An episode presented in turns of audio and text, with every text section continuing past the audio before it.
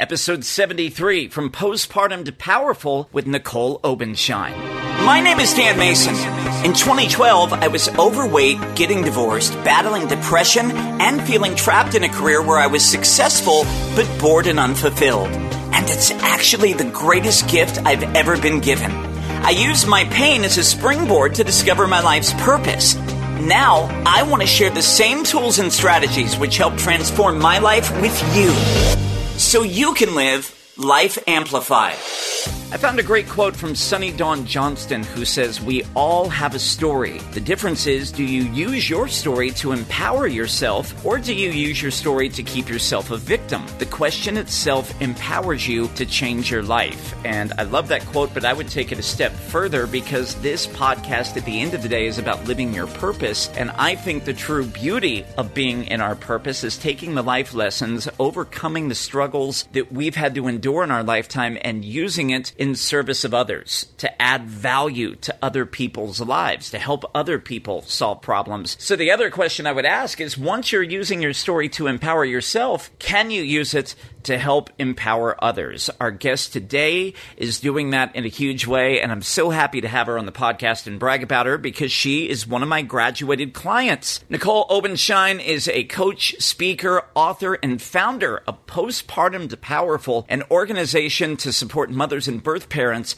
with postpartum depression and create resources for the maternal community. As she's going to explain to us today, after reaching out for help after the birth of her son, she decided to take what she learned and help other moms who suffer in similar situations. This is going to be a really great conversation today, very educational. Whether you are a mother who's experienced PMADs, whether you are the partner of somebody who has gone through it, Nicole's going to talk to us about the science and research behind postpartum mood and anxiety disorder. She's going to tell us how she was able to take a real life situation after the birth of her son and turn it into a business that is helping other women. We're going to discuss today why the self talk in your head isn't true and what you need to be able to do to tone down that negative inner critic. She's going to tell us how it's okay to reach out and ask for help and how it's really necessary, especially when you feel overwhelmed and don't know what it is you're dealing with. She'll give us three steps you can take right now to start moving forward in a new direction in your life. And she's going to talk about the importance of having support, whether it be a coach, therapist, or other professional. If you love the podcast and it's serving you, please screenshot this, upload it to Instagram or Twitter. Be sure to tag us both. You can find Nicole at Postpartum Powerful, and you can find me at CSC Dan Mason. This is a super inspiring half hour conversation with one of my graduated clients, and I hope it discovers you to step into your purpose and serve others as we talk with coach and motivational speaker Nicole Obenshine. Nicole, welcome to Life Amplified. Thank you so, so much for having me. This is really a full circle moment. You know, it's always exciting anytime I talk to a guest on the podcast, but it's always really special when it's somebody who was a client who has uh, done the work and is out spreading their message and doing big things in the world. So I am so proud of you and so honored to have you here today. Thank you. You know, one of the things we're going to talk about today is your cause. People can find you on Instagram, postpartum to powerful. And postpartum depression, you know, I tried to do some research before we jumped here into the interview. And the first thing that jumped out at me, there was a statistic at the National Institute of Health that said it affects between 15 and 85% of mothers. And I, I did a double take. I've never seen a spread that big on any clinical research study. So is it something that we just haven't really invested the research or the resources to learn more about when it comes to postpartum depression? Or is it just something that's going really underreported because a lot of women don't like to talk about it? Yeah, well, I think that's really the key is there's so much discrepancy because we know it affects about one in seven women, but do they actually seek help? So really the statistic that I've seen from Postpartum Support International, which is the organization that I'm, you know, collaborating with in many aspects, it's one in seven, but realistically, it's probably closer to one in five or even one in three in certain cases because it's also, you know, not just depression, but a whole spectrum of mood disorders and anxiety disorders. So it really is uh, being looked at now more closely on all the levels that moms can be affected. The statistics, yes, are, are definitely ever changing. I've seen one that only 15% get actual treatment. So wow. uh, that could be, you know, really where that 15% comes in. 40% go undiagnosed. It's really the, the statistics are really scary. It's, we know it's the number one complication of pregnancy. It's prevalent in most moms' lives once they have their children, and it can maybe not happen to you after your first, second, third baby, but you know, that last one, if you go for four, you can experience it. Um, it really doesn't discriminate in any sense, right? You can be young, old, rich, poor, black, white, any socioeconomic class, any color, any religion, any sexual orientation, it can happen to you. One of the things, and the last thing I want to come across as doing today is trying to mansplain anything to my audience about something that I'll never experience. So I'm uh, approaching this as somebody who wants to learn as well. But one of the things that I've seen, and I know from just female friends who've had children, is it's pretty typical in those first couple weeks after giving birth as the hormones are fluctuating to experience what's known as baby blues. I've seen that term a lot. What is the difference between just the regular baby blues after giving birth versus when we cross over to postpartum depression? How do we even know what that line is? Anything after two weeks is not the baby blues. That's really, again, what the experts say is the cutoff. So you can have baby blues, and then if it's prolonged far past those two weeks, then definitely seek help. Additionally, it could be you could have a, a great two weeks. I had a an amazing 10 days after my birth and uh, all of a sudden a switch flipped on day 10 and you know that's when my visions and intrusive thoughts and anxiety started happening but it can happen. They say the postpartum period is up to one year post birth um, but i know moms that have had it you know not even start until nine months. You know there's a lot of different factors involved and every situation is different. The blues, like you said, it's it's very common. The blues, I think, almost ninety percent of moms have uh, the blues, and that, like you said, it's the hormones, it's the event that you just went through, and postpartum mood and anxiety disorders are well beyond just the blues. You talked about your experience. You were a first time mom. You have a beautiful baby boy, and I can only imagine the excitement of going through that experience. But you also threw around a couple interesting words where you were talking about visions and some other stuff. So, can you fill us in on what your experience was and how tough things became for you when you were in the throes of postpartum? I was diagnosed with what's called postpartum obsessive compulsive disorder or OCD, and that is on the spectrum of postpartum postpartum anxiety. Like I said, it's the spectrum now of, you know, mm-hmm. depression and anxiety disorders. And I had no idea of any of this before it happened to me. But what was really great about my specific situation is two things I always mention is I spoke up the second I started feeling like this and I had a great support team. So I had hired doulas they are basically emotional, educational, and just like empowering support for you during pregnancy and birth. Um, mm-hmm. They also do some some stuff in postpartum, like they basically come take care of you uh, if you don't have that support system. But they played a crucial role because they are the ones who screened me for any PMADs, you know. And when you say PMAD, of, what is what is that? That's a perinatal mood and anxiety disorder. So that's the full spectrum. Okay. Not just postpartum depression, but anything that that it can occur. So they screened me about three days before these thoughts and visions started happening, and I passed with flying colors, and that's how quickly it can come on.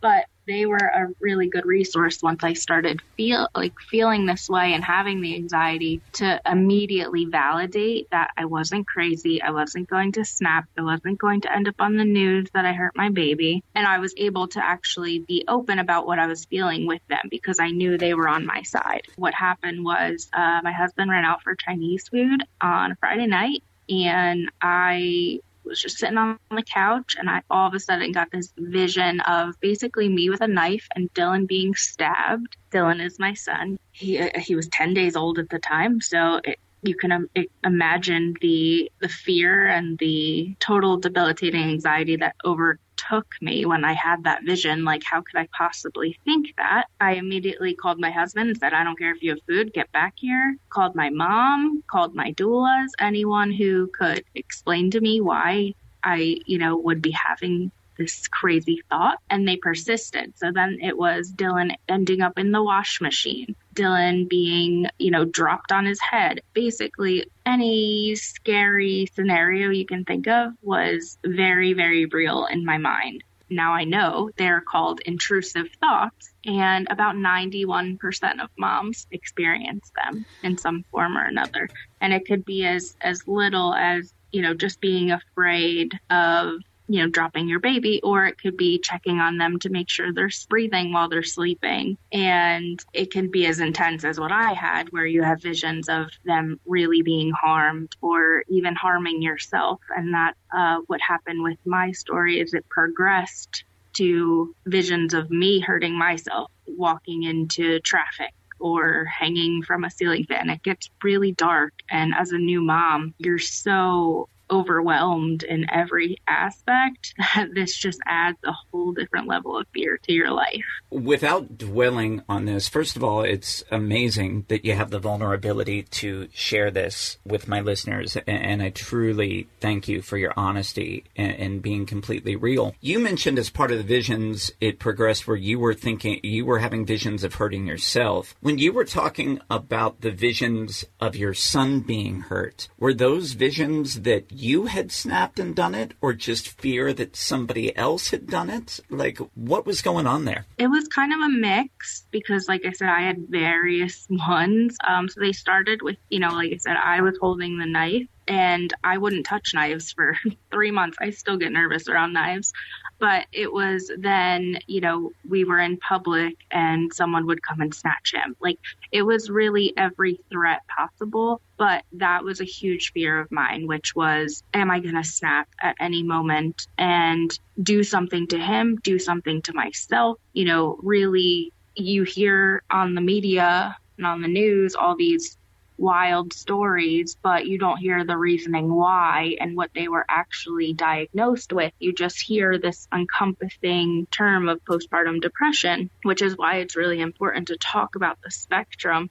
It's because those moms who end up on the news they're in a whole different world. They are experience a psychotic episode and they don't know whether the sky is blue or red and they truly believe that what they're doing is is helping or saving themselves or saving their children. So when you're a mom with OCD that has these crazy visions, you immediately go to, oh my gosh, is that going to be me on the news? And that's why a lot of moms don't speak up and say anything. But there's a huge difference between being fearful and repulsed and anxious about the thoughts and not feeling like there's anything wrong with them, right? There's mm, a huge, yeah. a huge difference there. So if someone would have just educated me on the fact that you can have these thoughts and as long as you're terrified of them you're not going to do anything. That could have been really helpful to know before i had them. But you know what my doctors and my therapist and my doulas really helped me was just constantly validating that you're not going to do anything.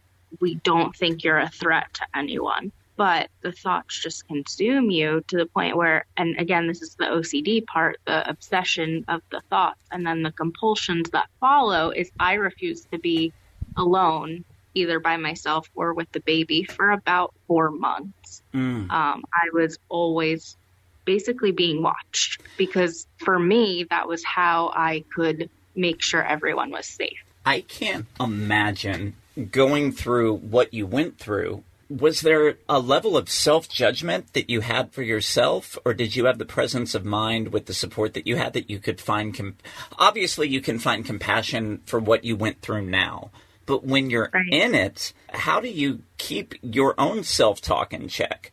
That I am a good mother, that I am loving, that I am worthy of having children, that I am a source of love. How do um, how do you separate without just falling down the rabbit hole of uh, of judging and blaming yourself and making yourself wrong? I really don't think that it's possible for you to self talk yourself out of postpartum sure. uh, any kind when you're in the thick of it. I mean, I will tell you, I had feelings of hopelessness and this is never going to get better. And my mom, she was amazing and said, you know, no, you will, you will, we'll figure this out. You know, I had the support of my husband, again, my therapist, and I was resistant to go on any medication because I had previous experience with mindfulness practices and meditation, and I was certified in Reiki, and that all helped me so much during my pregnancy and even during, you know, labor that I was like, well, why wouldn't it help me in in this facet of motherhood? But mm. what you experience the trauma that your body goes through and, and the hormones. And I say trauma just in a very loose sense because of you know the act of giving birth right yeah. there we obviously know there's traumatic births and things that are are definitely more severe but any birth whether it's an easy one or not can be traumatizing to your body so after going through that you know, there's just so much going on within yourself internally that you need the extra help. You know, you need that balance to be get back into your own body basically. You need those chemicals that the hormones produce to regulate. And as much as I'm such an avid meditator and mindfulness advocate, it was something that I couldn't get through by myself. And that's a really important factor too for moms to know is that you don't have to be alone in this process. You can you can heal and you can get treatment and you can get better as long as you, you know, are open about how you're feeling does previous mental health history inform whether you're more susceptible to postpartum? If you're somebody who had anxiety issues or depression issues before your pregnancy, does it exasperate it during the pregnancy or postpartum, or is there no correlation? There's definitely risk factors involved, and this was another thing that my therapist really helped me understand. I'm a pretty type A personality. I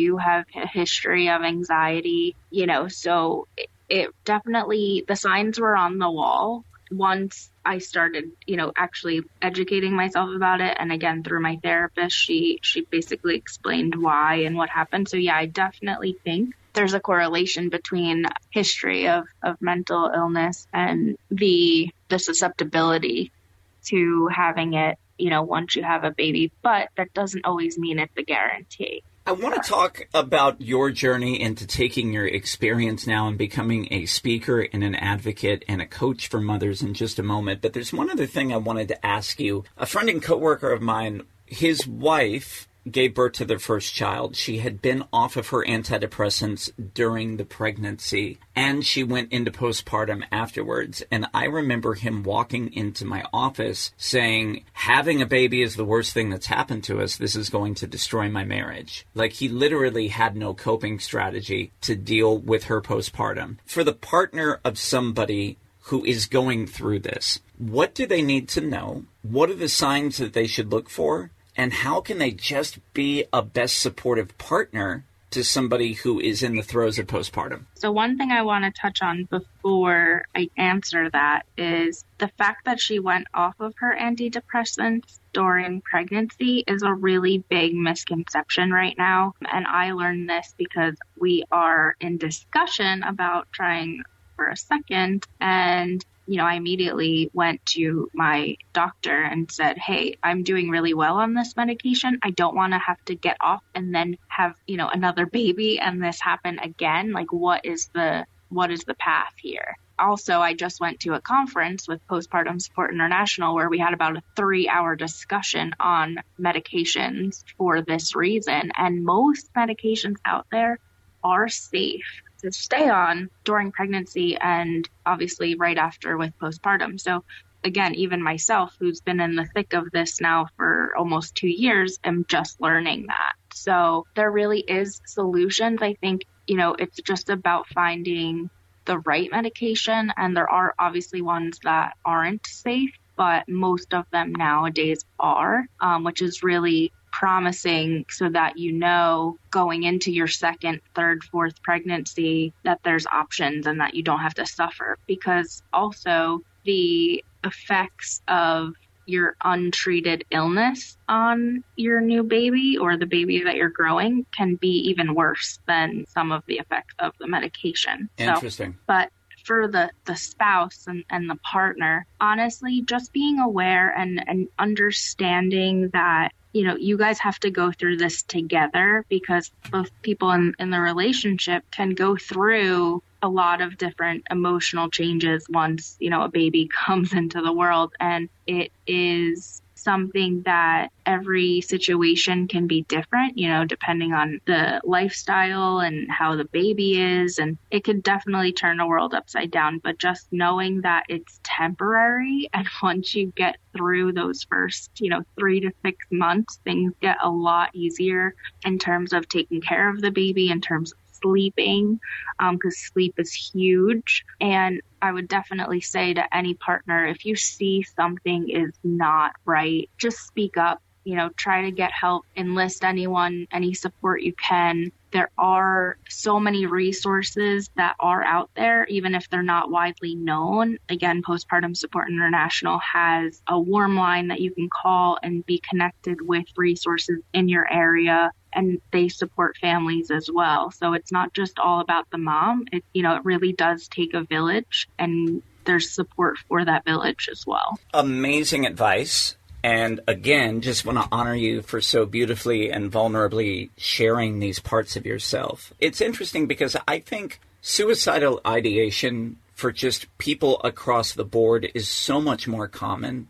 than we'd like to talk about. You know, I see it come up with clients a lot. There's a lot of people who've reached out to me and who even listen to the podcast and they have these thoughts of, you know, driving over the bridge and what would happen if I just drive my car off the road. But being able to talk not just about that, which is uncomfortable enough, but also just share your experience as a mother and the and the thoughts and the fears and the visions you're having about your child. Like I said, that just takes such a tremendous amount of courage. And I guess that brings me to the next part of this, which was at what point did you decide that you wanted to be a force and a change maker out in the world, raising awareness for this issue and also being able to coach moms through the experience?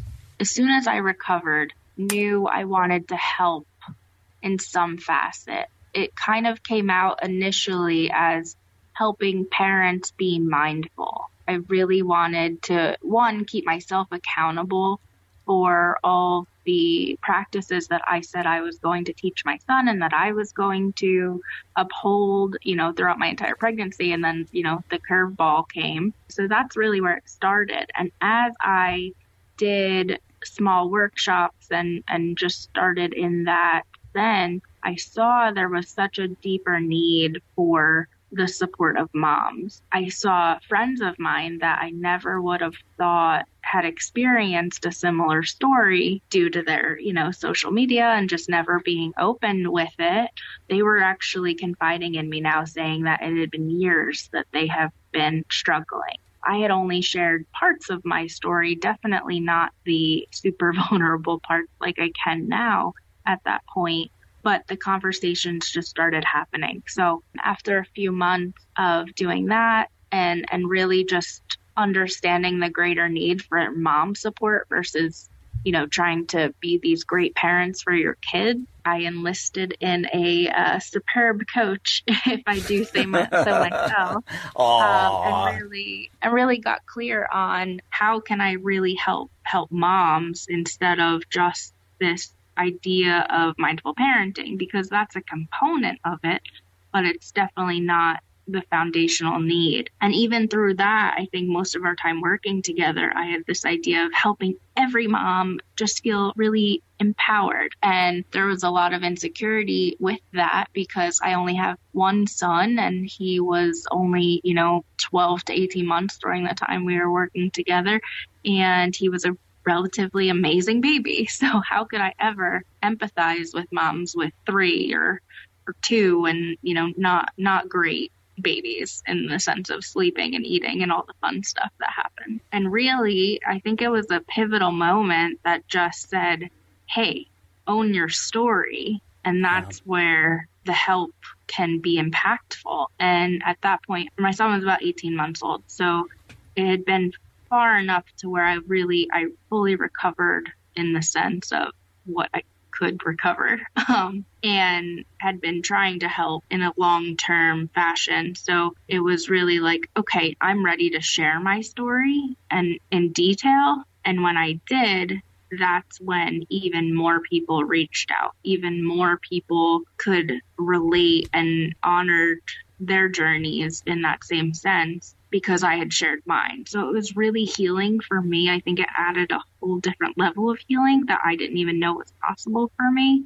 and just opened a lot of doors and a lot of resources and a lot of everything um, that has guided me to being able to help other moms, to be able to sit here and share my story, knowing that it's not uncommon to have. I think I would be more resistant to sharing if I knew I was someone who had these thoughts and no one could understand them. But I feel like most moms can sit where I'm sitting and tell you very similar things that they've went through but that's not known and that's the problem is we need to start having this conversation we need to bring a light to it because the moms that do end up on the news, that stuff can be prevented. The moms that do hurt themselves, the moms that do hurt their babies can be prevented because even if you have something as severe as postpartum psychosis, it is treatable.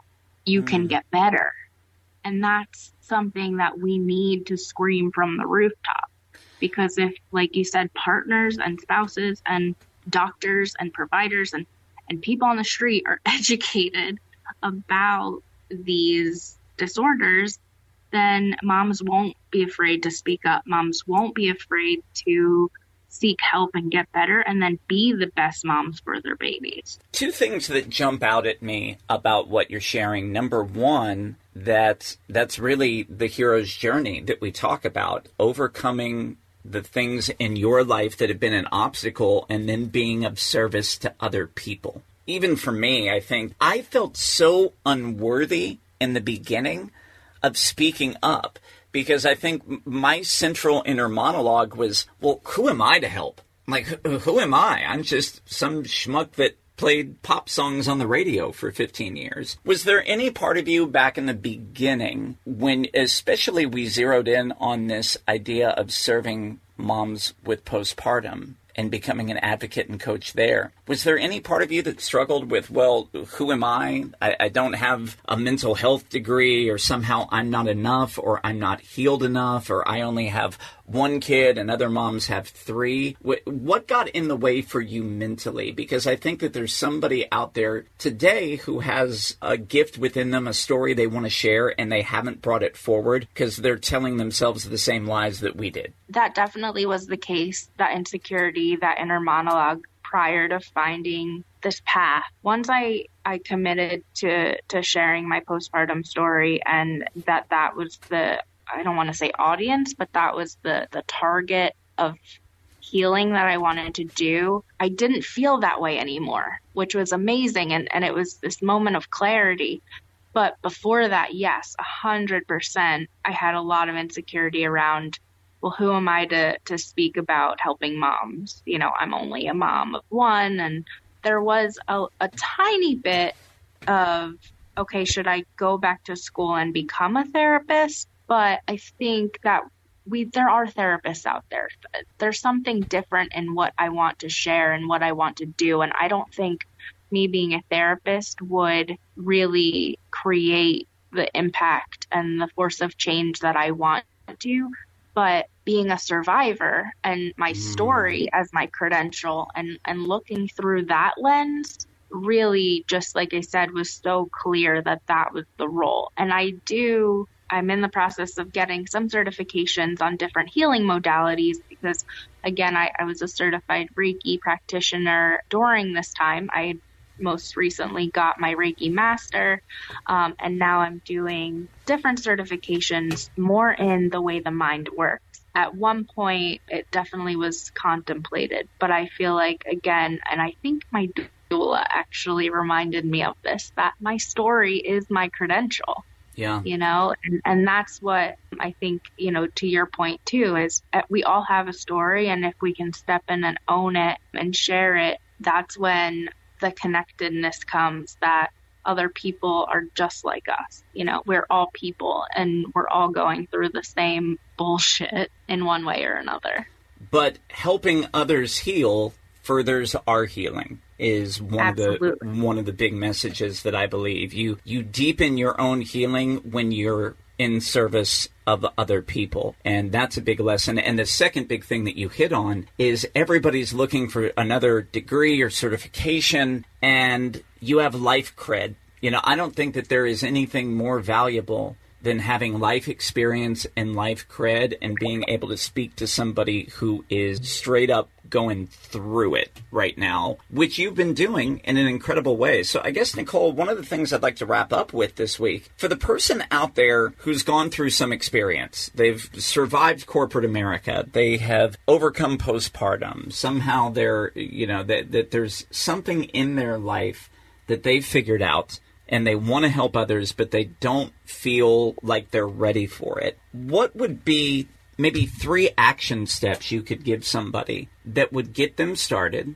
that would help them turn their message into a movement of their own? One, invest in yourself, right? Mm. Don't be afraid to really invest in doing the inner work. And most of the time, we can't do that alone. Uh, we need that guidance from someone who's been through it, i.e., me and you.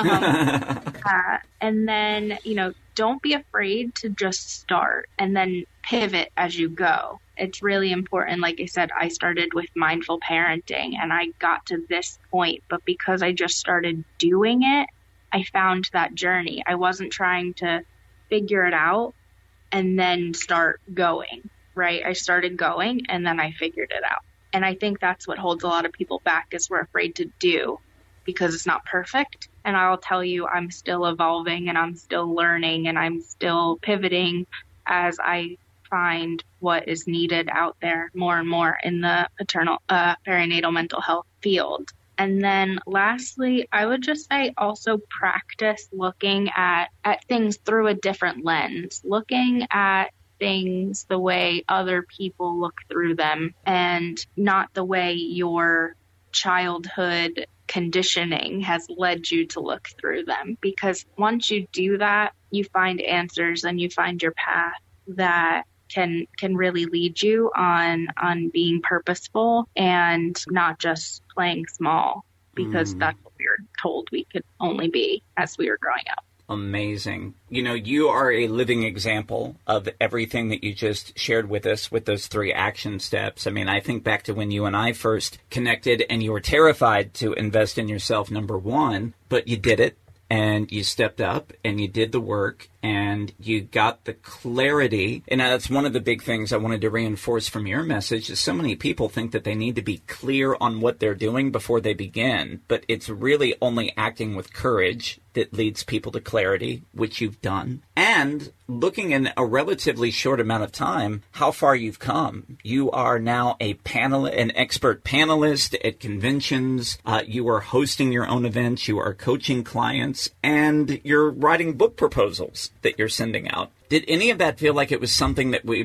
that could be on the horizon for you six months to a year ago? I definitely had the dreams about it. And, you know, it was always like, well, maybe in five years, once I figure everything out, you know, that could happen. But what has happened was, like you said, within six months, now all these different doors are opening. And it seems like every time I say yes to myself and, you know, invest a little bit more or take an action step, that you know, maybe I was a little bit fearful of, as soon as I do that, doors open and different opportunities come up and people are introduced to my life that can help me effectuate this change. So, you know, just say yes to yourself. And that's what I try to tell all my moms that, like, it's really hard for them to, like, commit to themselves and do anything for themselves because they're new moms. They want to do everything for their babies. But the second you say yes to yourself, that's when things start to look better. Nicole, an amazing conversation today. So proud of you. I always love bragging about my graduated clients and sharing all the amazing things that they're doing in the world. So much love to you and all the best in the future. People can find you on Instagram at postpartum to powerful. Is there any other way that they can reach out to you? Yeah, so I'm also on Facebook,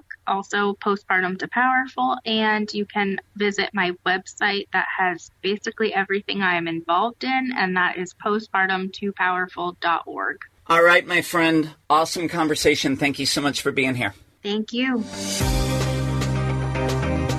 One of the things that keeps people stuck in the cycle of indecision, procrastination, inaction is they often say they don't know where to begin. And one of the things that I hope comes through in this interview is that when Nicole was starting her coaching journey with me, she had her hand in about three different things trying to serve mothers. She didn't really have clarity on who her audience was, but it was by getting started and just showing up to serve that she found the answers. You know, remember Uh, me becoming a career and life change coach wasn't something I originally set out to do. It was only when I started writing content for the Huffington Post and noticed that the career oriented content I was writing was generating the most feedback and the most emails that I was able to get absolutely clear on who it was that I wanted to serve in my lifetime. So, really getting that support to help you find clarity and just take those small, grounded action steps, I think it is so, so powerful. And the other point that I wanted to make is Nicole is proof positive how quickly you can start moving forward and making an income helping other people. You know, Nicole and I worked together for three months, and in the, that time, she made more money in 12 weeks as a coach than she had made in the previous